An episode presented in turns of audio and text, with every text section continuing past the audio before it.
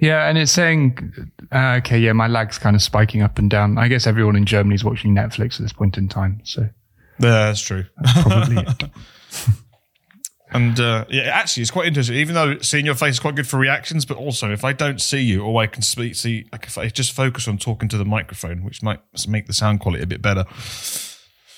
Are you, so I'm just too distractingly beautiful. That's Maybe, problem. maybe that is the. Pro- Roll the music. oh shit!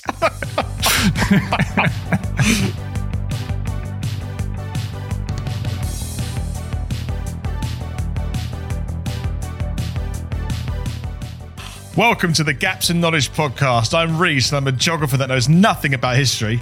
and I'm Will. I'm a historian, and I know nothing about geography. And to celebrate the unification of Germany today, I'll be getting lost looking for German islands, discovering German dialects, and falling on fiery mountains in the Vaterland. And because I'm a strange creature, I've taken the idea of unification and applied it to history with maths, philosophy, quantum physics, and of course cookery. Because we're looking at Pythagoras, the man, the maths, the myths, the wizard. Was his theorem discovered or invented? What on earth or in maths did he think he was doing? And why you should never trust a bean. A bean. Oh god, I've got to change my dinner again. Sorry.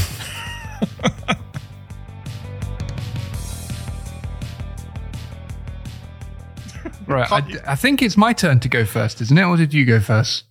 Um, it uh, your shall turn? we? I'll tell you what. You go first. Um, I think I may Okay. have gone first last time with the royal stuff and the GCSE stuff. So yeah, I think it's you to go Yes. first.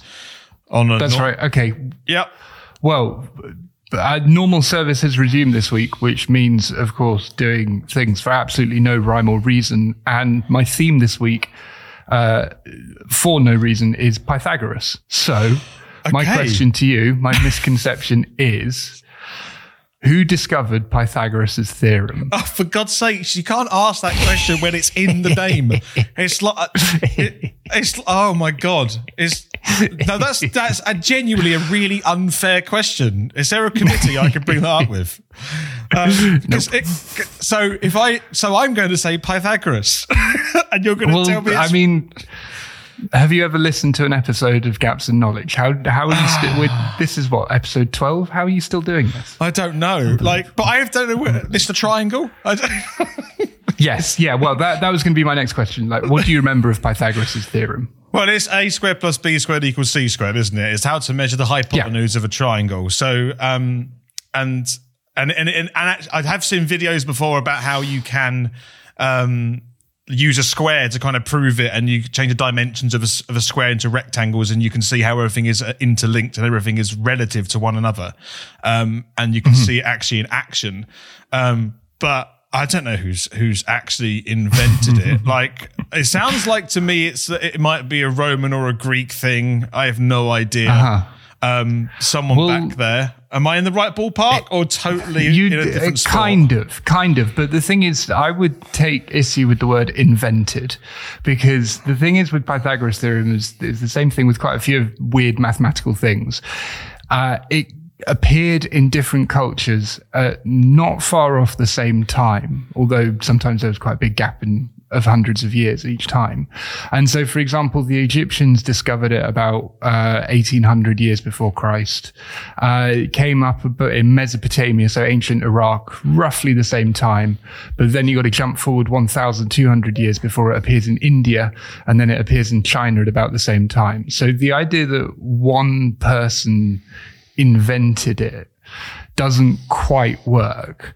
Uh, it's more a discovery of how the world works rather Okay. than an invention. So I've heard And something. so- So, I've heard something this before, where where things um like are discovered around. They, they all sort of happen at similar times. People discover that or find out the same thing and then claim it's their Mm-hmm. own invention. But actually, it was it happened at the other side of the world as well in a similar manner. Is it? Is this the is this the road we're going down now? Yeah, you're exactly right. And this happens quite often in maths. There was quite a famous one with um, calculus, which is quite an advanced form of maths, was discovered at roughly the same time by Isaac Newton and Gottfried Leibniz. So two people working completely independently discover the same way of describing the world. Uh, in more or less the same way, completely independently. And the same thing's kind of true with Pythagoras. But that leads to a, a, philosophical question, which is okay, well, what actually are they describing here? What are these numbers? And that's what my main thing's going to be about uh, once we get there. Like, what are these numbers? What did Pythagoras think he was doing? And ultimately, who was Pythagoras? Okay. But the short answer to the question is Pythagoras definitely didn't discover Pythagoras' theorem. Pythagoras was basically a wizard. And it was probably one of his followers who found the theorem and named it after him in the same way that, I don't know, the Queen Elizabeth II Bridge is named after Queen Elizabeth or uh, that kind of thing. It's named after him to venerate him not because he found it, which obviously leads to the question, who is this guy? Yeah, who the hell is he then? Is he just some guy that's, that's, wait, no, this so, I imagined it was some guy who was just drawing triangles on a piece of paper and trying to work out how to measure them. Like, that's how a Pythagoras is in my head. But it turns out he's just well, some bloke who people name crap a, after. Absolutely. He's, he's not just some bloke. He is a wizard. And what I mean by that, you're going to have to stay tuned for the main event oh, where I'm going to tell you all about Pythagoras. And hopefully, my intention on this glorious, glor- my intention on this glorious Unification Day morning is to completely melt your mind.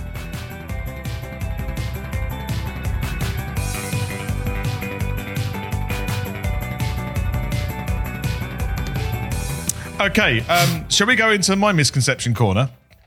Yes, lure me in. Well, I've gone for a theme, and I thought it would be very apt because it is Germany's Unification Day. All of my facts are German based. so I thought that would be an appropriate thing to do. So, my question to you is: Is how many distant island territories does Germany have? I like how that's a very gaps in knowledge question as well, but for completely opposite reasons from mine. Um, distant island territories. Well, Germany was stripped of her colonies after the First World War. So none. Oh, okay. So uh, you say none, and I've, I mean, this is. I asked this to uh, to one of our uh, listeners, Jamie. I asked him just to trial this question. He said none as well, and then when I told him mm-hmm. the answer, he was like, "Oh, uh, I'm not sure, but I'm going to go with it because there is one, and I'm going to say Heligoland, which is an island 43 uh, kilometers out of the North Sea." Does that count? Come on, man. Come on. so, uh, put me in the Jamie camp for this one. Oh, no. 43 yeah. kilometers. All right. Is that distant? I guess is the question you're asking. I mean, oh, wait, you can't sorry. see it with the naked eye. True. And I might have just misled you. It's 44 miles. I've just read my fact is 70 kilometers. So it's a bit oh, further for, away. Oh, that makes a world of difference then, that extra 26 miles. It's, it's a marathon sure. extra away. May as well be the Falkland Islands at this stage. well, that was kind of trying to how I was picturing in my head, so I might have been quite mean. But I, I think the reason I say this is because, as you've already alluded to, is that Germany was stripped of all of its colonies, so you don't associate with Germany having any territories beyond its mainland, really.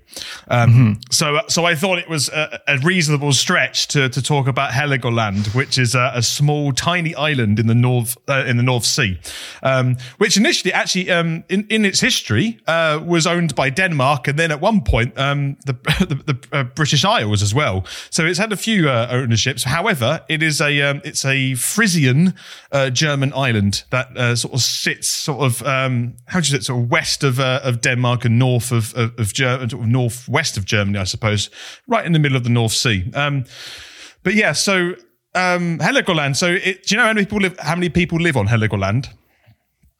I'm I'm picturing like an oil rig. So like three people and a dog. Is what I'm thinking. It has 34 islands in fairness. okay. um, uh, and so it's a, so it's 34 islands, and on the island there are um, 1,650 people that live on it. Um, oh wow! So it's got quite a significant amount. But there's two main islands. So they have um, they have one island where most people live, uh, and they call that, of course, in German, the Hauptinsel, the main island. Uh, and there's mm. another one called uh, Düne, which is in the in the east, and it's just a, a tiny island surrounded by sand. Um, but uh, let's give you a little bit of a, a rundown. So um, there's only really one way in which you can reach Heligoland, uh, and it's uh, if you come out of northwest Germany in a sort of a, um, a fishing t- uh, town called Cuxhaven. Um, you can leave the River Elbe, and there's uh, like boats that go there and ferries that go there. But that's pretty much the only way because the island's only a kilometre squared, so you can't have an airport Oh, or right. anything on it. So it's that small. Um, and so you can only take boats up to there. Um, it's quite famous for having lots of uh, seagulls, as you can imagine. So, yeah. Um, and there are You're not selling me on it. no, not the so moment. far. No. um, but yeah, it's um, it's a little triangular shaped island, and it's a little bit like um, so uh, it's it's like a big hill that just pops out of the ocean, and it's got your famous sort of like geographical stacks and stumps, and you can see the the, the, the bed the bedding planes that go through the geology of there. But it sort of goes in downhill to uh, to sort of the main sort of downtown Heligoland, which isn't really that big, really. but um, but it has uh, it has like a little hospital there, and it has a, a couple of schools, and um, yeah, enough to support a village of about fifteen hundred or so people. Um, but it's uh, but it's you know it's one of those places that people probably don't know exists, and it's a little island uh, in the middle of the of the North Sea, which is which is German. And do you know um, anything about um, its language uh, in sort of these islands in northwest Germany?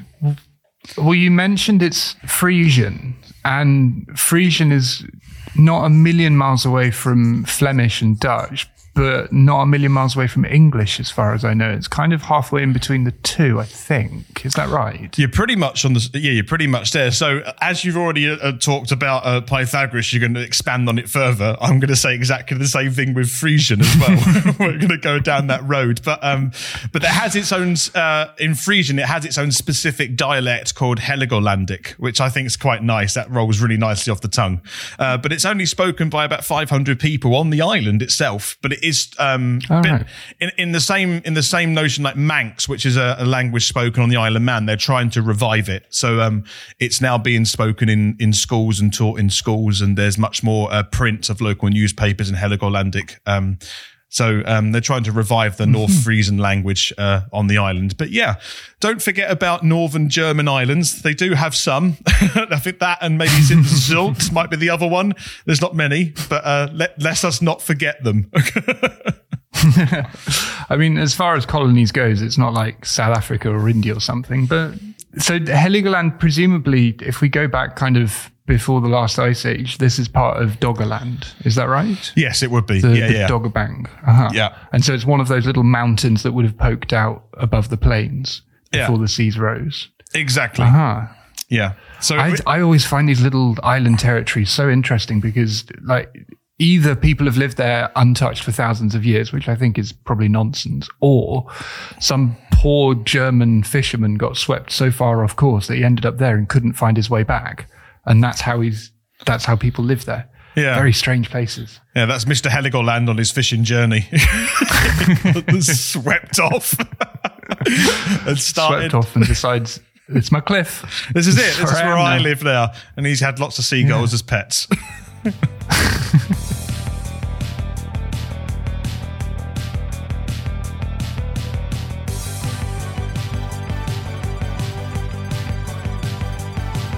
So I've called my uh, main article this week "Wizards Exist and They Study Maths."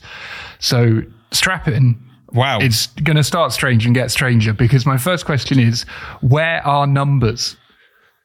Uh, what? That sounds like the question Yep. hasn't finished. Have you finished asking that question? Nope. where are numbers? Where do where do numbers take place? Because I mean, and this this is Oh, kind God. of this is all linked with Pythagoras. The the thing is, we can describe things around us using numbers. So numbers are kind of an adjective. For example, you can have one cup of tea with two spoons of sugar in it and 30 milliliters of milk. That is using numbers to describe a cup of tea. yeah. Uh, With me so far? Uh, yeah, I'm okay. I'm on. I'm all right. I'm. I'm committed to this journey. Go on. We're in. We're in. Okay. but the thing is, what does that number actually mean by itself? If you're not referring to a cup of tea, what is the number one talking about? But what is the number two talking about, etc., etc.? But isn't it like color? It's that sort of thing. Like color on its own is meaningless because it actually links to a particular thing that you observe as a, with a sense. Is it like describing green is really hard or impossible? Like describing what the number one is surely is impossible alone without it linking or being relative to something. Well, the thing is, I mean, it's funny that you mention color because color is an interesting case. Color is not too far off sound in that, yes, it can, the, the, the easiest way of describing it is in reference to something else, uh, like a green leaf or a blue sky. But Or bronze. color can bronze? also Whoa, be whoa, whoa. captured Whoa, or bronze on. sky. Sorry, Bronze sky. You're right. Excuse me. Sorry to any ancient Greek listeners. I can only apologize. Don't worry about what blue is. Bronze, it's bronze. You're right. um, but the thing is, color can also be described mathematically. It's a wavelength Oh yeah, of light. It's Oh yeah, it's the be- speed at which a photon vibrates. Because or, or the electromagnetic. because technically speaking, you could have the Doppler effect of color.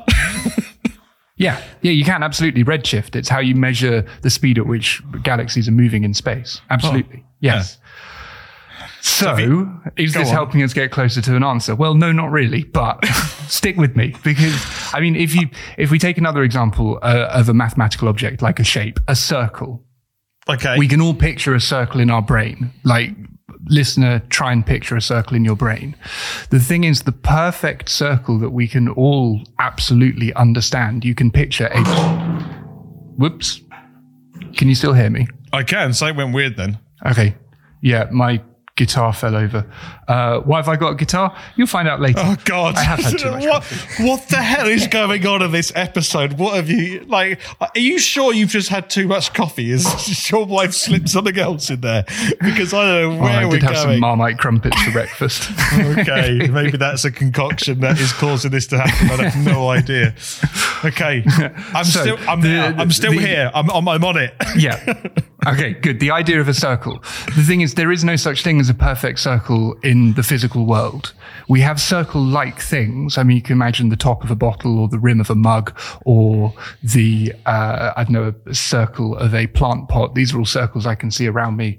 Except if you look at them very closely, they're not really circles. So where is this circle? What are they? What, what is a circle?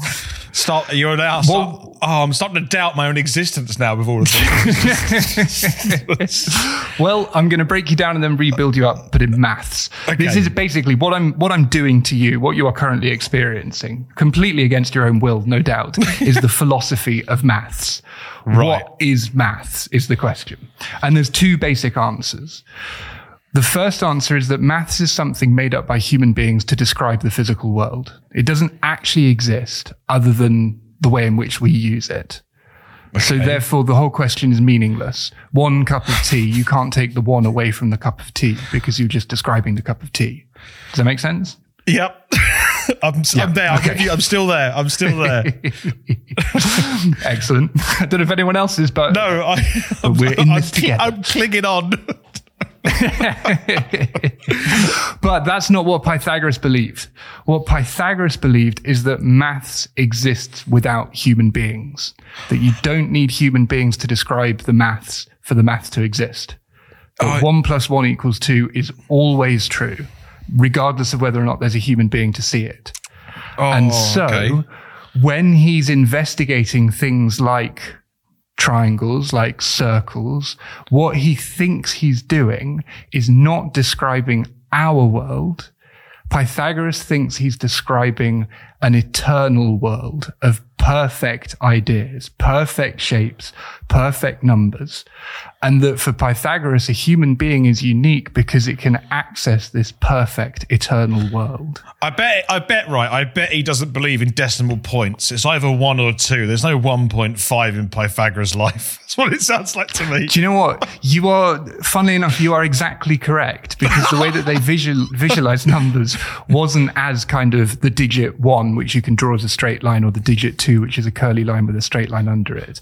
They visioned it as pebbles, Ah, like okay. individual pebbles. So one pebble is one, two pebbles is two pebbles, three pebbles is three pebbles. And if you arrange it into a triangle, you get a nice little three pebble triangle, if you see what I mean. Yeah, yeah, yeah. Okay. So you're right. Yeah. Anyway, that's a diversion from what is already a very bizarre diversion. So yeah, I, I think, I think out, of all, out of all things that you've talked about, this is the most dangerous piece of work to go off on a tangent because might get lost into the wormhole somewhere, never get out of it. we are going so far into the weeds that I don't know if the concept of weeds is going to exist by the end of it. Oh God, So, you've just taken away our route out.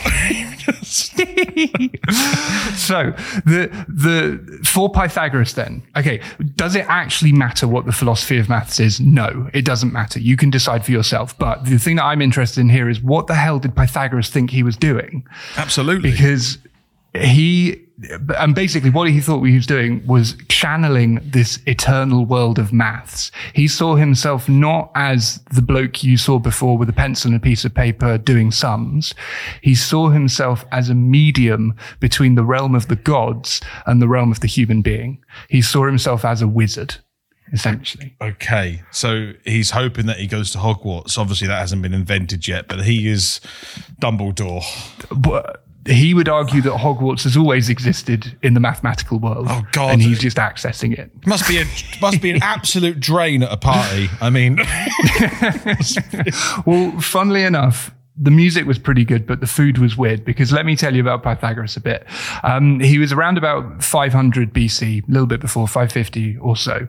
Uh, and there's not a lot of information about him as an individual, but what we do have is a lot of information from his followers and really from his worshippers because he was seen as a prophet because he can speak to this realm beyond the human realm, which is the realm of maths. You see what I mean? yeah, yeah, yeah. Okay, I've got that. Yeah. Yeah. And so he sets up a, a commune in a place called Croton, which is in the south of Italy. It's if you picture Italy as a boot, it's right on the sole of the Italian boot. Okay. And he lives in a cave because, of course, he does. Of course He's he a does. Why? wizard. Yeah. And he doesn't speak to anybody except for his very closest advisors because, of course, he doesn't. He's a wizard. And he gathers followers around him and they spend their time following his wizardly ways to try and perfect themselves. It is essentially a religious cult. and it's God. a cult based around a couple of ideas. Number one, there is a soul and the soul leaves the body after death. Uh-huh. Number two, eating meat is therefore evil because animals have souls. Right. And number three, eating beans is also evil because beans have souls. Why beans? And I'll talk about that more later. What? That'll be my number time. oh God! what journey! So, what we have then is we don't have a, a scholar, we have a wizard. And the question is, what does he think Pythagoras' theorem is doing that makes him convinced that he is a wizard? Well, let's have a look at Pythagoras' theorem a little bit more. Okay. Uh, what Pythagoras thinks is going on here is, uh, or at least as far as I can tell, I'm not Pythagoras, to be clear. I'm not a wizard. I'm just a very naughty boy. What Pythagoras thinks is going What on was here that? is that it's Life of Brian. You've never I seen know. Monty Python? yeah, yeah, yeah, but I was it was totally unexpected. It caught me off guard. oh God! Okay, refocus. I'm Rhys, back, I'm- back on the As train. an, as an Englishman, you must be aware that we're never more than about five seconds from some kind of Monty Python opportunity. That That's is just true. what being actually, English is. that is true. To be fair, yeah. Pythagoras looks at a lot of things in nature and thinks, hang on a minute, that looks like a triangle. Think of a volcano, the profile of a volcano. Yeah. Looks like a triangle. If you think of how a landslide falls in one uh, straight line, but then at some point it will expand outwards, and as it expands outwards, it looks like a triangle. The shape of the delta of a river looks like a triangle. That's why it's called a delta, because the Greek letter delta looks like a triangle. Uh, the wings of a butterfly, the shape of a pine tree, lots of these things are kind of triangular. And Yeah. what Pythagoras believes is that they're not triangular by accident. They're triangular because they are borrowing from this theory of triangles Oh. from the pure world of maths. Okay. So is he? So hang on. Just uh, inter, inter, interject a little bit. Are, you, are we Yeah. going down the line of Pythagoras as the inventor of pure mathematics? No, Oh, God. oh! I And- I had it.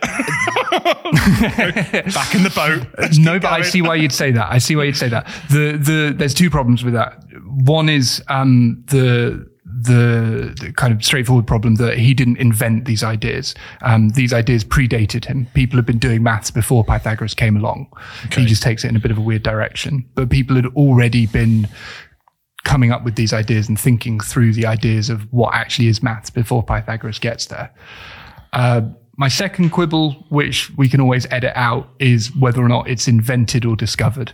But that's kind of the whole question. Okay. Like, yeah. what is maths? Is it something we've invented? Is it something we've discovered?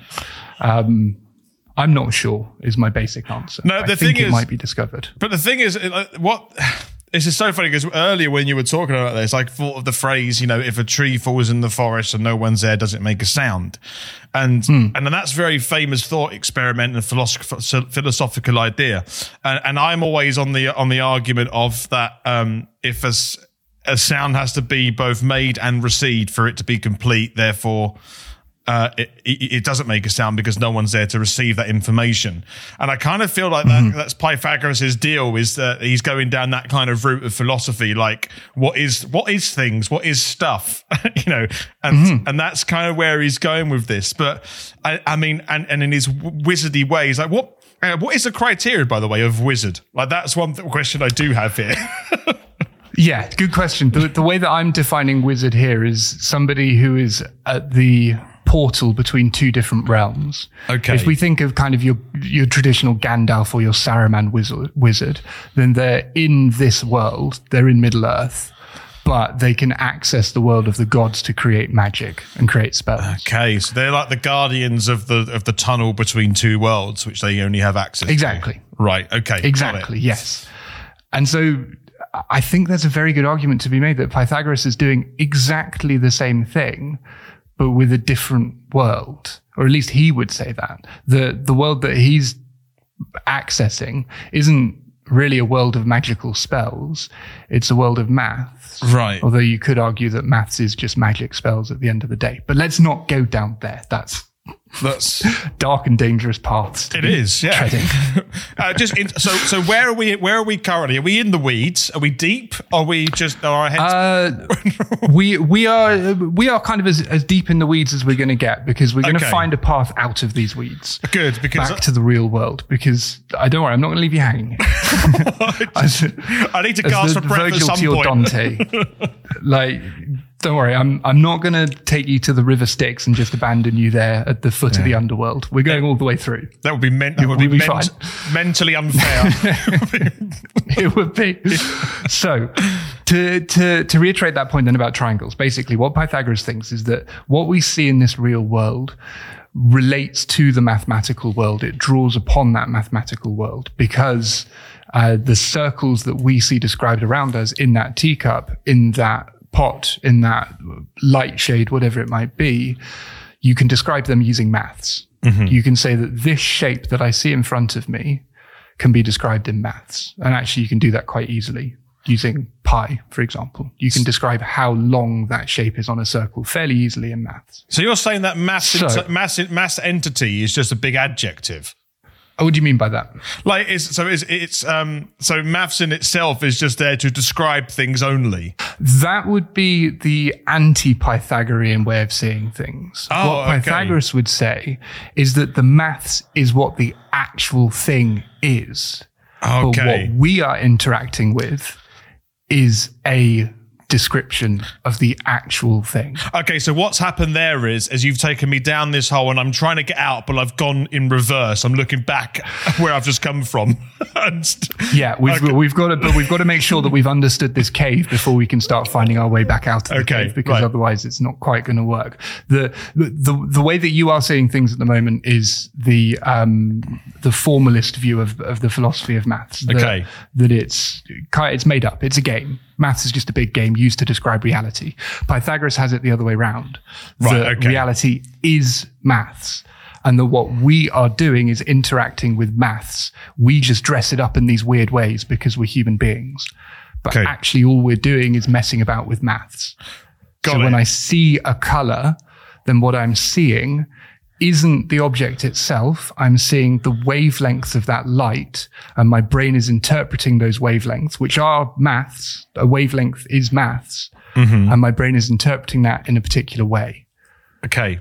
Does so that make sense? Makes sense. Now you've you've I'm turned around. I'm now on the ready for the journey out of this. I've got Pythagoras' okay. mindset, and I'm through his lens. I've got it. It's there. Excellent, excellent. Well, let's take Pythagoras' journey out into what is really quite a lovely conclusion that he draws.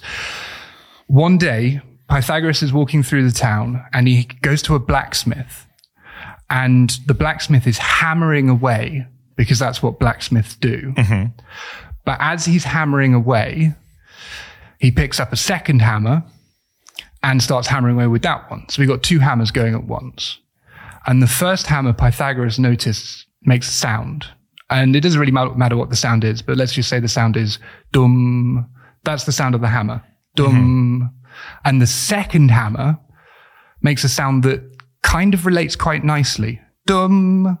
So we've got the first hammer, dum. Second hammer, dum dum, dum, dum. You can hear that there's a relationship between those nodes, right? Yes. Yes. That kind of sounds like there's something going on there that's kind of interesting. You're with me so far? I'm with you. Yep, I'm there. Pythagoras takes those hammers and he weighs them. But why does he do that? Because he's mental. Yeah, that's just course. what wizards do. They do weird things. uh, and he finds out the first hammer, let's say it weighs the same as 100 silver coins. Okay. That's the one that goes dum. That's 100 silver coins. The smaller one, dum, that weighs 66 silver coins. Aha. Uh-huh. The ratio between the two hammers is two to three. Uh-huh. Now, why is that interesting? Well, because he takes this idea home and he gets some wires and he hangs those wires up and he cuts them to certain lengths. Oh. And if he's got one wire that is, let's say, one meter long, then the next wire he makes two thirds of a meter long. And he finds exactly the same thing. In fact, what he heard, I say going to my guitar, probably sounded something like this.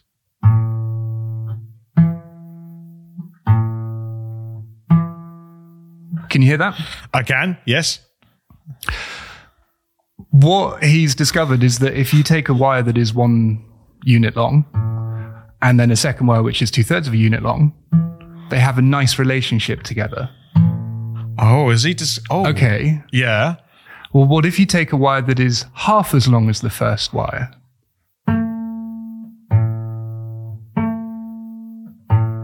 Okay.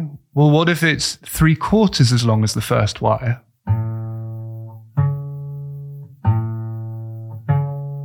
Okay, well, let's play them all together.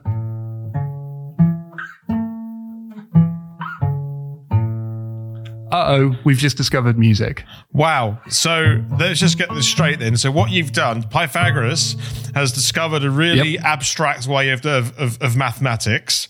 We're talking about the yep. history of Pythagoras and his life and how he's discovered this. And then we're also yep. now cross curricular over to musical notes. So, I don't know if we've done this before, but you've definitely covered three subjects within about 10 or 15 minutes, quite in good detail. It's, I mean, I am the Polyfilla of gaps in knowledge, I guess. We're just smearing think, it all over the wall and covering up every gap we can find. I think so. we are the plasters, to put it in layman's terms. so let's let's just think about what the hell Pythagoras has just done there. First of all, if we describe that in musical theory, what we're listening to is a major triad. Yeah. It's a major chord. Mm-hmm. Yeah. And specifically, that's A major that I'm playing. Excellent. Beautiful. But what is that in terms of maths? Well, it's one plus two thirds plus three quarters plus uh, half. And if you take all those ratios and add them up in vibrating strings, you get harmony. And what Pythagoras demonstrates really rather convincingly is that basically what music is, is it's another way of experiencing maths before my guitar drops over and gives me some rather discordant maths. so, so what we've got then is um, art, color, which is the basis of art, is another way of experiencing maths. You, Would you agree with me? Are you telling me that Jimi Hendrix is a mathematician? I'm telling you that Jimi Hendrix is one of the most incredible mathematicians ever. yes. okay, I see. I, I, and if we if we take Pythagoras to be serious, if we if we take this idea that um, numbers do exist outside of human beings, then if we look at, say, the music of Bach, Bach, who is revered as the great composer of Western music, mm. can we analyze his music in a mathematical way? Well, we can. We can see that the notes that he is playing have strict relationships between them that are mathematical. And in fact, we can see that the way that Bach invents the tuning of a piano is based on Pythagoras' maths. Therefore, to expand this a little bit more, if we say that art and color is a way of experiencing maths visually, because the different wavelengths oh, are being interpreted in different ways, then music is a way of experiencing maths aurally, A U R A L L Y, with your ears. Yeah. Oh, that's and incredible. so can we take that a step further is what Pythagoras would say that all we are doing is experiencing maths in different ways. Wow. Color is visual maths. Music is oral maths. And for Pythagoras, the fact that these really neat ratios sound good to us, which they do, a, major triad does sound nice. It's a pleasing sound. That's not a coincidence. That's because we're getting closer to experiencing true maths. So what does Pythagoras think he's doing when he's messing about with these tri- triangles? He thinks he's finding another way to experiencing the true realm, which isn't human. Maths is not human. It doesn't belong to human beings if you're Pythagoras. It's something outside of human beings. It's another way of describing the universe of which we are just a part. He is a wizard. Isn't wizard. that weird? He's a wizard. He is. He's a wizard. That's it. That's who he, he is. He absolutely is. That's incredible. He is. He is.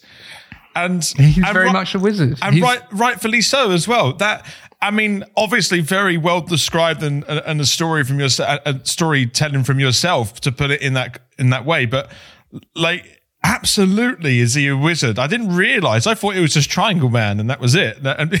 but and this is the thing, and this is what you what you can lose in maths, where where you're learning your times tables. Well, what the hell are you doing there? Seven times seven equals forty nine. What? Where is that? yeah, right. Absolutely. And the way in which yeah. maths can be described through so many realms is unbelievable. Um, I mean, to actually, the, but, but here's the question though, and this maybe I don't yeah. know if you've thought about this, but do you not lose the meaning of what art is or what music is if you start describing it in a mathematical, or not maybe describe it in a mathematical way, but definitely experience it in a mathematical way? Do you not lose it, or does it add? I can't work that out at the moment. I don't know what you think. Well, that is an excellent question. I think I think there are two interpretations based on what you think maths is. I think if you think maths is an invention of human beings, then isn't art and music such a miracle because we are just looking at the mind there. I see. All you are studying when you are studying music is how the mind can create loops and patterns in maths that um, that have some kind of weird beauty to them. And so therefore the mind is just such an extraordinary thing. If you agree with Pythagoras and you think that numbers have an existence outside of the mind, then what you're doing is you are experiencing ultimate reality. And ultimate reality, you can describe it as the infinite, as the immortal, as the eternal. You can describe it as God, if that's a useful idea for you. But for Pythagoras, it's about a spiritual experience. Right. So do you lose something? I, uh, this is why I think that nihilism's just too easy. The idea that there is nothing. Um, I don't think you do lose anything. I think either way, it heightens your experience because if you, if you look at a Van Gogh, the way in which the colors sit together and the technique sits together can be seen as a form of maths because it's all wavelengths. But there is some life to it. There's something else to it. But there, it, there has to be. It's so it's interesting because obviously I, I am a, come from a sporting background, and I was just thinking as you were describing this as well. Like even in a sporting context, if someone takes a free kick, for example, in football, you could there are two ways to look at it. Someone scores like David Beckham a, a free kick when he, against Greece when he got them into the into the World Cup, I think it was, and you could mm, you yeah, could and you yeah, could look at it in terms of. Um, in terms of if you take mathematics out, it's the curve and the beauty of it, but also you can look at the mathematical side of it of how much spin was on the ball and the drag and and and but I think this is where that, that that the line that's where the line is, isn't it, between Pythagoras and using maths as an adjective is drawn. Do you know? And I think that's where mathematics is beautiful in everything and it appears in everything and it appears in chaos and it appears in order and and i think mm-hmm. this is what um, is fascinated uh, me about all of this, and to even have music as described or as uh, presented as a mathematical idea is just nuts. But obviously, that's true, and it f- certainly feels but it is true. true. Yeah. yeah. It is, and and the same the same is absolutely true of of, of sports. Uh, as you say, that that free kick that I can picture in my mind with his bald head as it pings around the wall that is a mathematical object that you can describe in mathematical formula. You can probably describe it quite easily, actually, because a curve is is quite easy to describe on a graph. Yeah. Um, but your point, therefore, yeah, is are we looking at is is maths looking at the world, or is the world looking at maths? It's a, uh, oof. Oh, that's a, wow. uh, have we have we just answered well, that, or have we, or are we letting listeners draw their own conclusions for that? Because well, I'm going to let off a little mind grenade here just to finish off this battery of Flipping artillery fire, which is to take us back to that koan that you mentioned before, the Zen koan. If a tree falls in a forest, is there anyone to hear it? Yeah. One of the points of Zen is that you can't logically answer everything in the world. Uh, and actually, this is true in maths. It's something called Gödel's incompleteness theory. Maths can't answer everything. You have to accept that some things are true without being able to prove them. Um, and so, does a tree fall in the forest? Uh, if a tree falls in the forest, does anyone hear it? You can't actually answer that question in logic. It doesn't really work. So there needs to be something outside of logic because you can still picture the question. So what are we doing there? Well, that's for next time. I'm going to go have a lie down, I think.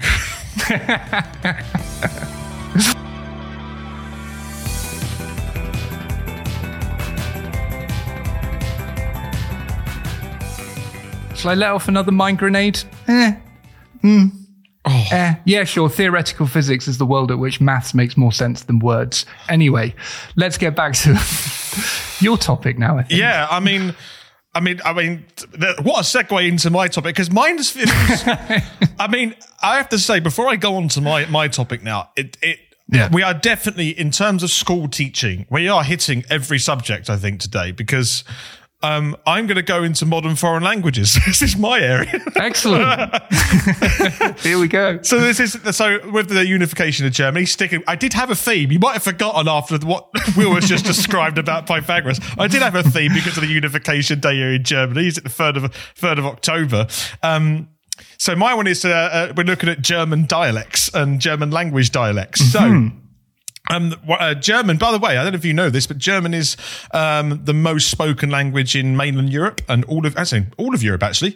Um, and there are, t- yeah, it is surprisingly. And I think when they have that statistic, it's to do with uh, the nat- that spoken natively, because uh, you could argue that English is spoken by more people, um, but not in a hmm. native sense. But natively speaking, German is the most spoken language in, in Europe, and would make sense because you've got three nations uh, who have German as their official language: Germany, Austria, and uh, Switzerland. Um, but mm-hmm, you've also got true. you've got Liechtenstein, you've got uh, Luxembourg as well, parts of Belgium, mm-hmm. parts of even the Netherlands, I suppose, and even South Denmark uh, and parts of uh, Western Czech Republic as well. Like these areas that border Germany, mm-hmm. it's in the heart of linguistic Central Europe. So it would make sense that um, most people uh, speak German in Europe. But there are 230 million German speakers worldwide. Um, and it's also a minority language, obviously in Italy, Slovakia, Poland, even Brazil, Russia, and Kazakhstan. surprisingly, mm-hmm. um, it's even spoken in Texas, in USA, and parts of Pennsylvania. So it's it, mm-hmm. it's all over the place. Um, but linguistics um, uh, say there's about 250 dialects of, of German uh, worldwide. Um, but but you could argue that with most things, like when there was if there's a collection of town and villages like in the 18, 1700s, like the dialect would change from village to village. We can see that in the UK with the the sort of the concoction and variety and diversity of of um, accents that exist. You've only got to travel with 15 or 20 miles between Liverpool and Manchester, and it sounds completely different, the English language. I mean, you could even go as far yeah, as like New- Newcastle and Sunderland, for example, the Mackems and the Tackems, you know, it's the, it's the same thing. Mm-hmm. Like it's the dialect is so, so varies so much because people either initially were so, um, they stayed in a place where they grew up and died where they grew up, and you've also and they didn't move around much. and mm-hmm, I'm, mm-hmm. I'm, I'm, I'm, my my favorite example of that is what would you call a little bread roll? Oh yeah. It's funny you say that because that's the line we're going to go down in German. is it? it's similar. Yeah, similar. Um, I would. Ah, how funny! It is. It's, it, but I would call a bread roll. Um, yeah, bread roll. That I would call it a roll. That's my area. I would say it's a roll. Yeah. Um, what would you I'd, call it? I would say it's either a roll or a bap. Oh, bap. But bap okay. is the word I would use. Yeah. But words like cob and barm are completely alien to me. But yeah. that's what I'm sure some of our listeners would say they would call a bread roll a barm. Yeah, or as a sarnie, maybe if you're that's more of a flat bread, mm-hmm. isn't it? Than than but the but yeah, um, but same kind of thing, yeah, or batty. But this is the kind of road we're going down is that dialects are, are, are pretty varied. So what we're going to do is, um, I've I I said just before we recite record this, I sent Will how many files? Seven files on Discord to to, to get you ready to yeah, listen to. Homework to do. uh, so what we're going to do, we're going to look at some German dialects, um, and mm-hmm. I want to see firstly uh, we're going to listen to them, and obviously see if Will can identify where in Germany or in Europe they they are from, and you can play along at home as well. Uh, but the benefit of this mm-hmm. is that um, the dialects, um, so, sorry, what's being said is the same each time by the same person who can say the same, say these dialects. So you can hear the nuances and differences of each dialect. So the first one we're going to look at, we need to set a standard. We can't just jump into mm-hmm. this. So we're going to go with High German, which is Hochdeutsch. Um, and for those mm-hmm. who don't know, Hochdeutsch uh, initially actually started, you'd think, this is a misconception corner. Where would you think it started? We're in the north or the south Germany? I mean, if it's High German, of course, high equals north, one would presume. Yeah, if you're in the northern hemisphere, that is. Um, but yeah, which yeah. where Germany is. Um, but it's no, actually, it's the Hochdeutsch actually started in the south of Germany, in the Alps regions. Right. But it's later. So up in the high mountains. Yes. And that's because uh, you've because yeah. you've got a, another German, which is Low German, which we'll look at uh, at some point. Um, but mm-hmm. yeah, so, but Hochdeutsch is the one that is on the news, and all, all TV presenters have to uh, make sure that they speak in so that everyone in Germany can understand with little accent. Um, mm-hmm. So this is the baseline, and what you're about to hear now is uh, a German saying uh, the the sentence. I'm now. Uh, I'm going now to the bakery to get some bread rolls. I'll be back in a bit. So that's what the the that's what the translation is going to be. Um, so uh-huh. bread rolls. Yeah, exactly. We're down the bread rolls. So that's so what Will was about to listen to now, and what you're about to listen at home is the Hochdeutsch, the High German version of "I'm going now to the bakery to get some bread rolls. I'll be back in a bit." Ich gehe jetzt zum Bäcker, ein paar Brötchen kaufen. Ich bin gleich wieder da. Okay, that was completely understandable. I good for you is what I would say to Mr. High German because I could understand him. Absolutely. Yeah. So, I mean, for those, I mean, it's quite weird if you if you if you're lucky enough to speak German, understand this will be uh, much more interesting to you. But um, I think for those who are non-speakers of German, um, I think what, it will be interesting for everyone to see how the language is so diverse and varied is varied across Germany um, and Europe. Mm. And to also understand that this happens in so many other languages as well. Um, so, um, we're now going to go to the first example of a dialect. Uh, so we're going to, I've called it sample one. Um, mm-hmm. and I want to see if, uh, if Will can, um, decipher where sample one is from. So, um, here is the first dialect that I would like you to listen to. Ik ga naar het glutjenbakker wat bollen kopen. Ik ben gelijk bij dat daar. Okay. Um, that sounds quite a lot like Arnold Schwarzenegger to me. Oh, really? That kind of get to the chopper type of way of speaking. Do you know what I mean by that? Uh, the Ich bin schon wieder da. That kind of thing. So, and I know Schwarzenegger's Austrian. So I'm going to say we're talking Alpine. Ah, interesting. Okay. So what you listened to there was Plattdeutsch. And uh-huh. and this is Low German. And Interest, uh-huh. which is quite surprising because it was quite a strong dialect. Um, and this is yeah. this is the German which is linked really closely to the Netherlands. Um, and oh, so, right. so you'll find this this strength of dialect across northern and northwestern Germany.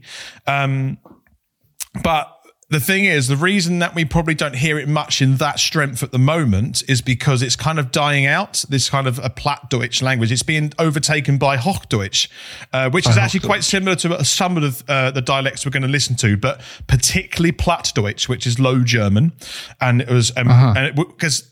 What you need to remember about German geography is that if you say low German, it's not because it's further south, it's because it's nearer sea level. And Germany mm-hmm. from the south is at its highest point and in the north of Germany, um, like Holstein. Um, oh, I said it wrong. Uh, uh, Schleswig-Holstein. There we go.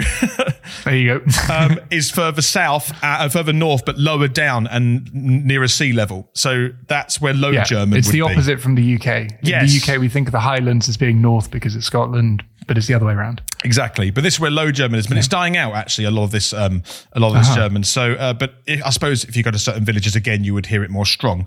Uh, yeah. But that is Plattdeutsch. Well, now that we know that it's quite closely related to Dutch, or, or at least kind of along those lines, um, let's just have another listen to it. Okay, let's go for it.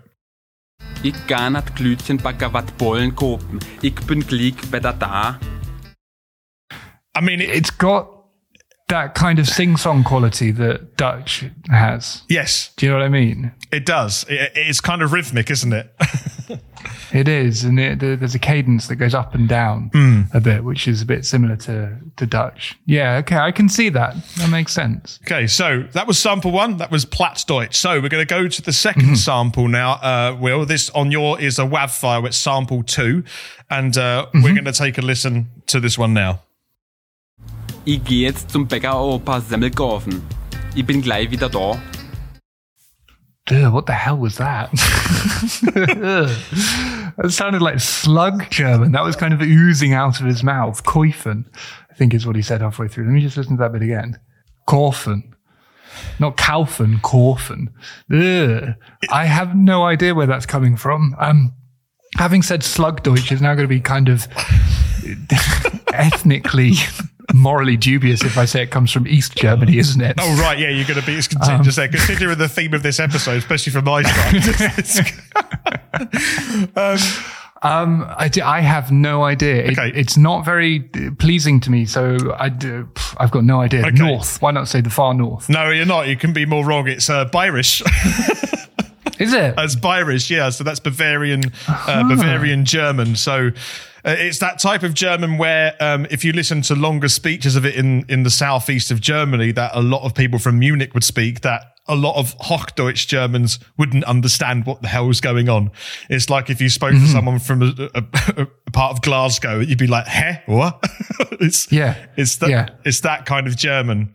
It is absolutely. It's it's very very strongly accented and and not. I mean, Glaswegian's very similar because Glaswegian's not particularly aesthetically pleasing. It's not a very melodious accent, and nor is nor is that. That was horrible. It's horrible, isn't it? That's how I kind of felt for that. But what's really interesting is that um that uh, uh, Deutsch is if you it's very similar, I suppose, to Cantonese and Mandarin. Written, you you can say it the same way, like written German in that sense can be read by both Hochdeutsch and Bayerisch. But mm-hmm. uh, the way in which the vowels are spoken, it makes the dialect completely different in the same way that Cantonese and Mandarin use the same mm-hmm. script but say different things. Bayerisch and Hochdeutsch mm-hmm. is quite similar in that sense. Um, so they often say uh, that it's and the nickname called Schriftdeutsch, which means written German. Is so the written German is the mm-hmm. same, but it's pronounced extremely differently. Um, but yeah, so that was that's so interesting how that works because it's. I mean, again, funnily enough, it's not that far off music. If you were to write down a musical mm. score and I don't know, give it to James, the music teacher, to play, and give it to me to play, we'd come up with completely different ways of playing it yeah. that share similarities. It's interesting how that works. It's crazy, and and what I find with these as we go through all these dialects is that it, is that to to someone who doesn't speak German at all, you can just hear that they're different. You might see them as different, hear them as different languages. But if you can speak German, you will identify that it's German. And it probably would be more frustrating to you that you can't understand it. like I get frustrated. I can't understand some Irish people speaking English sometimes. And, mm-hmm. but I'm mm-hmm. certain if I wasn't a native English speaker, it wouldn't bother me as much in that sense. I think it's just a different language. And I wonder if that's the mm-hmm. case of a lot of German uh, speakers throughout, throughout Europe. hmm hmm Yeah, it's it's just just beyond your grasp. Yeah, right. You can't quite get it. yeah, it's interesting. Okay, shall we go on to the third sample? Um, Yeah. So you need to click sample three, funnily enough. Ich geh Stiefel eben zum Bäcker ein paar Schrippen kaufen. Ich bin gleich wieder da. Okay, sample three sounding more like Hochdeutsch to me. okay. It's less kind of slippery and slimy. Um, what that means for where it comes from, I don't know. For some reason, my immediate thought was Berlin and the Northeast. He's And I nailed it. I can't tell you why I thought He's that. Nailed it. You've got it. It's Berlin. That's, that's uh, uh, Berlinerisch. And there's something specific in there which you may have heard as from Berlin. And uh, if you listen back to it, we'll play it one more time. But when you listen to it again, listen to how he says ich. It's not the how, Ah, how Deutsch would that's say what ich. it was. So listen to it again, Yeah. uh, listeners, and Will, and you will hear how he says ich. Ich geh Stiefel eben zum Bäcker ein paar Schrippen kaufen. Ich bin gleich wieder da. Oh, funny. So he's saying ick. So he says Icke, Isn't he? Icke, Icke, Icke. Icke. Yeah, he's managed to get two syllables out of ich. Which, for Funny, those who don't I- know, that's some I in German. Yeah. I, yeah, ich. Um, but for some reason, I thought in Berlin they would say ish with a like shell sound, sh. But no, it's icke. It's quite pointy. Right. It's quite pointy and very that kind of clicky It's sound. angular. Yeah. So the German for now is yet, but uh, it's spelt T Z T at the end. J E T Z Z T. Um, but the, but a, a, a, um, a Berlinerischer, that's really about a Berlinerischer, would say a Jetzer. They would really get the emphasis on the end bit with the T and the Z's mix. So the Jetzer. So that's uh, that's the Berlin I way. mean, that's it's not a million miles off kind of Scandinavian ways of saying it. Ikke, because that's or Ikke means no in um, Norwegian, uh, but that kind of pointy, angular, but still a little bit sing-song sounds very Scandinavian to me. yeah. Interesting. Yeah, absolutely. But that's our Eastern German um, entry for, uh, for Okay. this. Uh, but we're going to go on to sample four. Um, so uh, Mm-hmm. another uh, dialect. Um, I nearly said it then by accident. another dialect. the sample four dialect coming your way right now. Ich geh jetzt zum Bäcker paar Brötli posten. Ich bin gleich wieder da. That doesn't sound like a serious language, and therefore I can only presume it's Swiss or something like He's that. got it. Yeah, absolutely. yes. Uh, that's uh, that's Schweizerdeutsch. Yeah. oh dear. So, um, I mean, Uh, they said xenophobia never gets you anywhere. I mean, I've got to question that now. Why was that so silly, and why was that therefore Swiss? Let me let's re-listen to it and see if I can pick out the Swissness of it. okay. Ich geh jetzt zum Bäcker paar Brötli posten. Ich bin gleich wieder da. I, d- I don't know what sounds Swiss about that. I don't know. I, d- I- something to do with the, the postler, the way there's kind of a whole chunk of sounds together that, that it doesn't. It sounds kind of verging on French. It's kind of a mishmash of sounds going together. I think I can help you here a little bit why you think that sounds Swiss. So, like a, a lot of Swiss is like grüezi. They put that e at the end. Um, which that e, like grüezi is like hello or, thing, or greetings or something like that. So that e, and they, they have a lot of that e at the end, and I think that's what maybe sounds therefore less serious.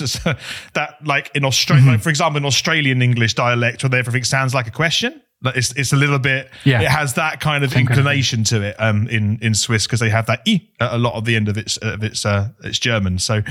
Maybe that's why you thought it was a little bit silly, and there, but the, the link it's silly, therefore it's Swiss. it's, it's still a I do, I think I think it's odd is the word I would use. Right. Odd and therefore it's Swiss because I I find Switzerland quite an odd country. Uh, I think it's far more. I mean, it's in the middle of Europe and yet it's not in the European Union. They don't use the euro. They don't have an army. They don't have many many things that are very European and yet they are quite clearly European people. They're it's a it's a very interesting place to me, Switzerland. I think we have to save that for another another for another episode. I think we could save Switzerland. so Just um, okay. Um, right, last one, sample five. We've got a few other extra little bonus things to play, uh, but this is now sample five. Um, and Will, I think you will find this one relatively interesting. So here's sample five. Ich ken no na Bagger kon Pole kepen. Ik ben Daleks verder. What the hell was that? I'm going to listen to it straight back again. Okay, let's go for it again. Ik ken no na bagakwan pole kepe.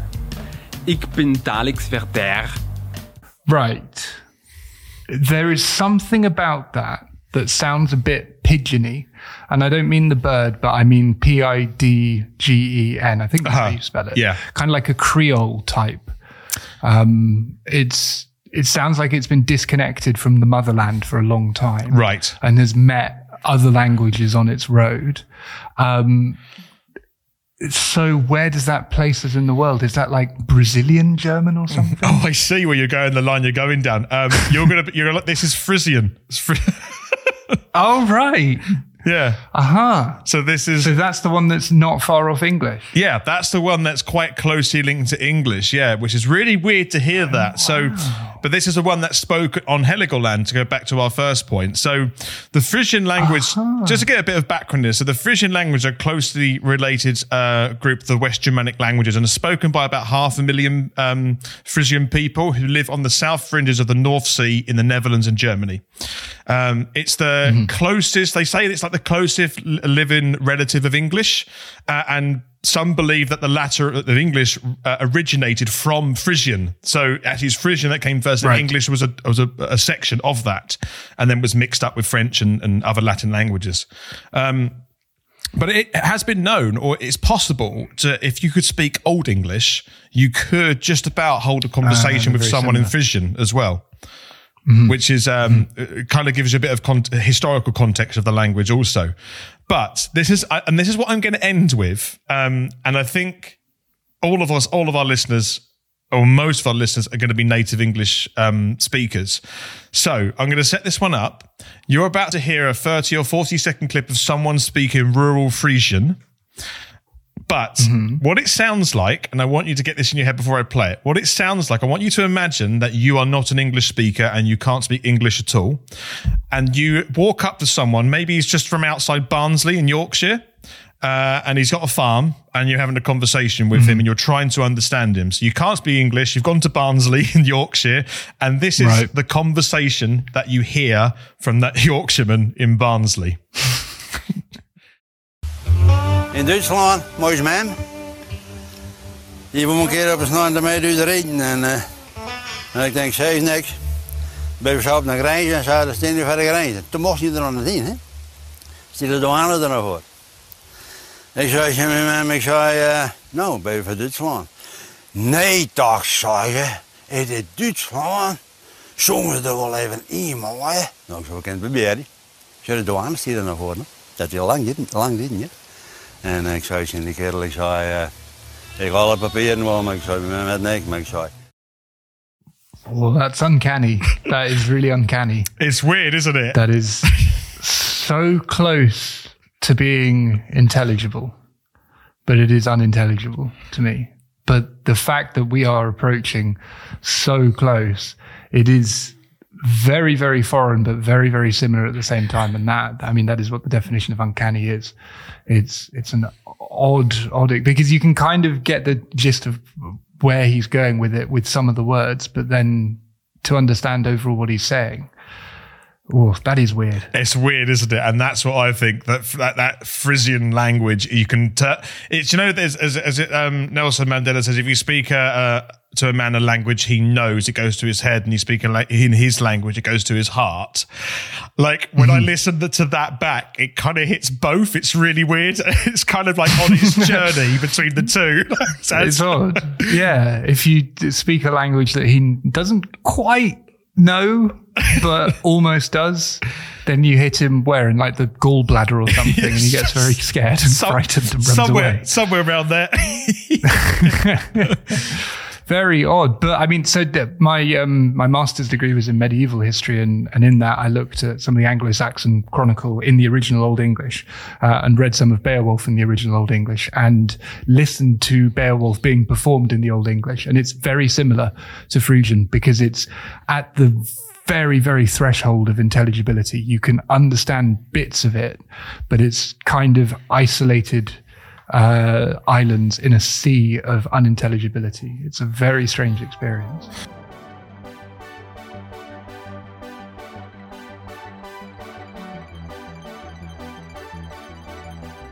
Okay, Shall shall we head over to number time then? I think we got to head straight into number time. So uh, I'm I'm ready to be. Uh, oh, it's Pythagoras. Oh God, and numbers. Do these numbers mean anything? Or are they pure numbers? Oh, okay. Fire away. Let's see how it goes.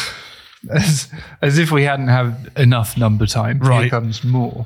Um, and you're right. The theme is Pythagoras, and the number is one. Oh, for God's sakes! Is it a pebble? It's not a pebble, but it is similar to a pebble in that I have already mentioned it. It's one thing that can never be eaten. One thing that can never be eaten. Yeah. One Pythagoras said there is one thing you must never ever eat. Um, you must never. We it didn't. uh, Beans was one. Beans. Yes, Correct. Yeah, I remembered it. Never yes. ever eat beans. I remembered it. I've got a memory. Okay, what the hell is that about? What's Yeah. he talking about there? That's Well- mental. It is mental, but this is the great thing because we we you can agree with him on many many things, but there are some ways in which he is, after all, just a mental wizard. And one of them was with beans. Um, he said that you shouldn't eat beans. Uh, it's not entirely clear why, but it might be because they're too human, is what he thought. There's a story that he um, sowed some beans and then pulled them up a few days later, and what he saw looked too close to a human fetus, the germinated seed when it starts to grow. Oh God! So it looked. Looks too much like a human fetus. fetus. So it looked like human, so therefore you shouldn't eat it, kind of thing. Exactly. Uh. Yes. If it looks like humans, that must be because I mean, if we if we think of like a mountain looks like a triangle, therefore a mountain is at least in some ways a triangle. Okay, That's the kind of thing that he's thinking of here. right, got It it. looks like a human, therefore it must be going along the same kind of evolutionary lanes that lead to human beings, and so it's Okay, wrong. I could kind of see maybe with the texture of it, in in, in, in an essence, it's quite squidgy, it's quite squishy, and humans can be quite It squishy. Yeah, quite squidgy. And well, I mean, Aristotle kind of took the piss out of him and said that Pythagoras didn't eat beans because they look like testicles, or because they look like the gates of hell, or because they don't have any hinges, or because they're too similar to the nature of the universe.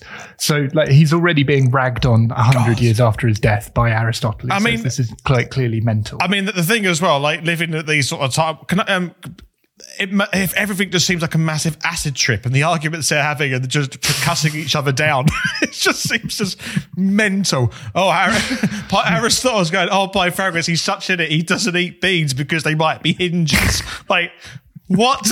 An incredible sentence. but I mean, you're it, it is an incredible time because you're um, you're at the very birth of kind of human thought, and so people don't really know what thought is. They're just making it up as they go along. and so, if in some ways you come across an idea that's right, a squared plus b squared equals c squared, doesn't mean that everything else you're going to come up against is right. Um, So- and um, and a really good example of this kind of playful nature in which they're they're discovering thought and logic is Plato tries to define what a human being is. Uh, and Plato looks around at, at the world and looks at human beings and thinks it's a human being. The best description he's got is it is upright, so it walks on two legs, Yeah. and it's featherless Okay. and it has life. It's some, it's an upright creature that is featherless and has life. Right. And so Diogenes, another philosopher, comes along and he's got a chicken in one hand and he plucks all the feathers off it and chucks it on the floor and goes, "Look, Plato, a man!" And everybody starts pissing themselves laughing Oh. because that's quite funny. That is quite funny, but what a dick! But that is funny. oh god, this kind of say like this, this, this era. This is the era of trial and trial and error. That's what this is. Yeah, it is absolutely. It is. It, that is one hundred percent what it is. It's um, it's trying to figure out kind of what we are actually doing here, and that's the birth of, of human beings, um, as distinct from prehistoric man who doesn't quite have the same concept of, of self. so I can understand So- why eating beans might be weird Yeah, to some people. but but the funny thing is that I mean Plato's uh, sorry not Plato. But uh, Plato is definitely wrong about a man, like uh, upright, featherless Yeah, that's biped doesn't make any sense.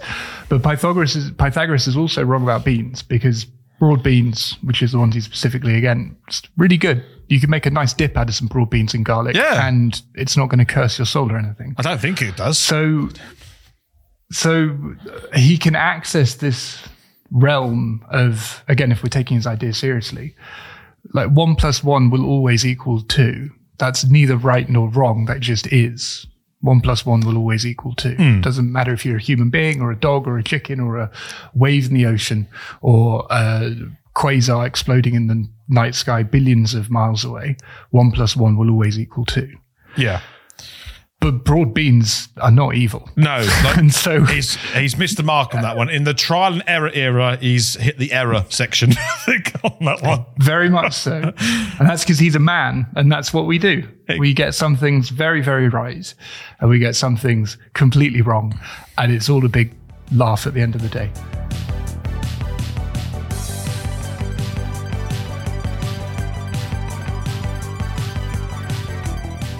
Shall we jump straight into my number time, Will? Yes. Yeah. So you obviously you, we know my theme, um, and uh, I'm gonna on the assumption of my theme, my clue is tectonics and the number thirty. Uh, oh dear. um, because Germany is not renowned for its tectonic activity. Oh, are you are you, are you a bit of a hitch? I mean, like, so what? You got Italy pushing him from the south, doing a bit of tectonic nonsense. you got the Swiss in between it, though, haven't you? You do have the Swiss in between, doing whatever they do.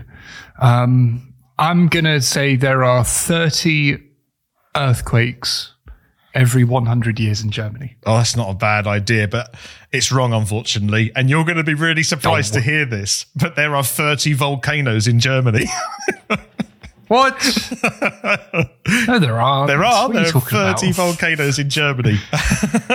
Really? Really? Yeah. So, um, Where? Let me let me go through it. So, one of the extra little bits. So, I did put an extra clue, but I thought I'd jump straight into it. Was the Eifel, which is a region just uh, sort of south of Cologne, Bonn, that sort of area. Um, and but um, but there there are there are 30 volcanoes in Germany. Most of them are um, in the mountainous uh, Siebeng Siebengenberge. Um, oh, Siebeng. Burger. There you go. It's quite a tricky one. And the Eifel areas. Um, but one particular part of the Eifel is even named after the volcano. It's called the Volcan Eifel, which stands for volcanic Eifel. Oh, So that, well, if I'd known that, but um, but the thing is, Germany's volcanoes may look harmless, um, but experts and volcanologists have said that they could actually erupt one day.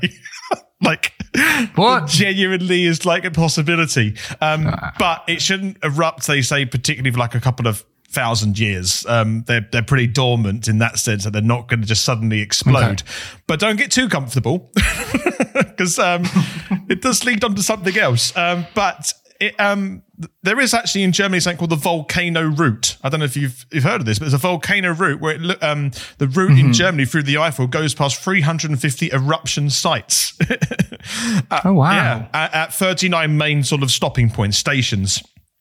And it has like, Mm-hmm. and at each of these stations, it has a huge. I mean, if you've never been to the Eifel and and and, and you want to go on like a, a weekend trip away, I highly recommend it. It's a beautiful part of the countryside in Germany, and there are some um, volcanic, uh, like volcanic geological sites that you can visit, which really does give evidence that Germany is a volcanic area, not necessarily active to a certain extent, but either a history of volcanism or to a certain extent still some volcanic activity luring deep beneath the crust.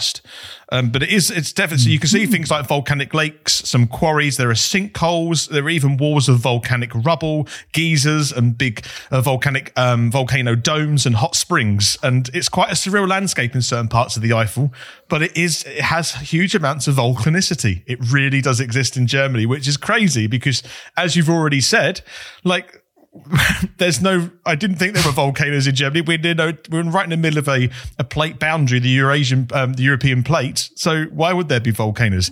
But here's the thing. Um, there's a place called Laacher See, so uh, it's a, which is a lake in the Eifel that sits on top of Germany's super volcano. uh, what? Yeah. There's a. We're not just talking about piddly little volcanoes. There's a super one. There is. So you might have heard the super volcano in terms of um, Wyoming in USA. is you. Yeah, you, uh, is it Yellowstone or Yosemite? That's it. Yeah. So the one, the one that's in, the one's in Wyoming Yosemite um, National Park, and the Mm-hmm. crater itself is 120 kilometers wide, like, and is Mm-hmm. and it is an a, apparently an imminent eruption could happen, but then geologically speaking, imminent could mean next five seconds or the next 5,000, 10,000 years. Like, so Right. like you know, it's uh, geologically speaking, like times and eras gone for millions and millions and billions of years. Um, but Mm-hmm. this super volcano, which is, I think it's, it's significantly deep under Germany, um, a lot deeper than the super volcano in Wyoming, which is evidently clear with the hot geysers above it. But it was predicted Yeah. to erupt in 2012 and it didn't. And we're 10 years later. Jesus. uh, okay, that's what? that's. I thought they were meant to be all dormant or extinct, but no, that. pretty active. Okay. but it's but it's because of this um uh this area the Laacher See is uh, which is buried in the Eifel Mountain region. Um, it's down the road from some something called the Andernach geyser, and it's the highest cold water geyser in the world. Oh wow! Yeah, so there is. caused by that. So instead of going to Iceland or uh, New Zealand for your volcan- uh, volcanoes and earthquake excitement junkie thrilled holiday, you just go to the Eifel in Germany and you have the same experience. So, I mean, it's as as you mentioned that. I thought as as we we drive down the uh, Autobahn 3 fairly often because it leads down towards Munich and then on to Slovakia to visit my wife's family. Hmm. And on the way down, as you go past the Eifel, you go past a mountain called Drachenfels, yeah, which means Dragon Mountain. I mean, And I've always thought that's very conical. That really looks like it could be a volcano. So, I, so therefore, it was a volcano. Yeah. Presumably, because it's part of this Eifel region. Does that mean that the dragon of the Dragon Mountain is just the magma inside? And what they're saying is don't go inside, there's fire inside that mountain. the warning's built into the actual name construction itself. yeah, it is. don't. And so dra- the dragon is just the exploding mountain. Yeah, exactly. And a lot of places, a lot of things are named like that. But yeah, so if it's got Dragon Mountain, definitely, it's uh, obviously it's breathing fire somewhere, or it has it in the past. So be careful because it could erupt at any moment. And yeah, so if you're driving past the Eifel, Yeah, keep an eye out. keep an eye out. That have you come across the the kind of long term nuclear warnings? Uh, no, but Does that ring a bell? it doesn't. But This reminds me. Well, I'm going to take you there. please do. um, the, I did just have another sip of coffee in case you're wondering where this has come from. That when when people were um, designing nuclear power plants, they realized we've got this nuclear waste that will still be around in ten thousand years' time. But if we look back ten thousand years into the past, we don't have any messages from those people. Like, how can we possibly leave a warning here? Oh my God. That will last ten thousand years beyond the end of our civilization. And so the kind of ideas they came up with were very, very interesting. One was to try and breed a kind of cat that glows in the dark when it's near radioactive material and then invent stories to say, if you see a cat glowing, stay away, That's incredible. which is mental. That's- or yeah. to leave signs on the front saying, um, this is not a place of honor. Nothing valued is here. What is here was dangerous and repulsive to us. The danger is to the body and it can kill. The form of the danger is an emanation of energy. This place is best left alone and left uninhabited. I've I've got something. Doesn't that sound like a curse? But but I've got something here, and that sign and this Yeah. idea could be counterintuitive because if you have oh, that, That's the problem. if you have that, and I read that, I go, oh, that sounds really interesting. I want to find out some more things about it, and then you go and you investigate, and then. How have we discovered things with artifacts and archaeological things over time by digging things out of the ground? Um, Exactly. So I think Exactly. So my so my idea for that would be just to leave it the fuck alone and put no sign that anything was ever there. That's kind of how I would do it. But then if, but then if you do that, then of course people will stumble across it because that's what people do. Ah. So it's a, it's a really odd, odd, tricky problem.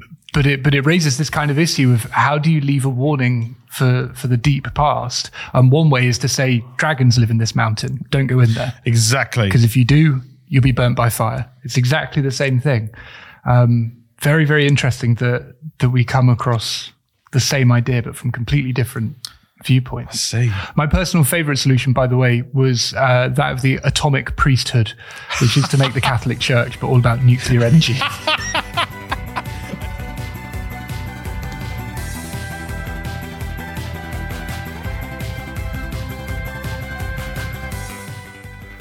So, thank you, ladies and gentlemen, for accompanying us this week on our trip down Gaps in Knowledge Lane. Um, if you, as I said before, if you do have any ill side effects from listening to this episode, then please do get in touch at gapsandknowledge at outlook.com. Or should you wish to find us on Facebook, then just search for Gaps in Knowledge Podcast and we will appear. And if you want to uh, check us out on other platforms, we're also on Twitter at Gaps Podcast. And if you search for us on YouTube, we post all of our episodes there as well. Well, see you And next see time. you next time. Bye. Bye.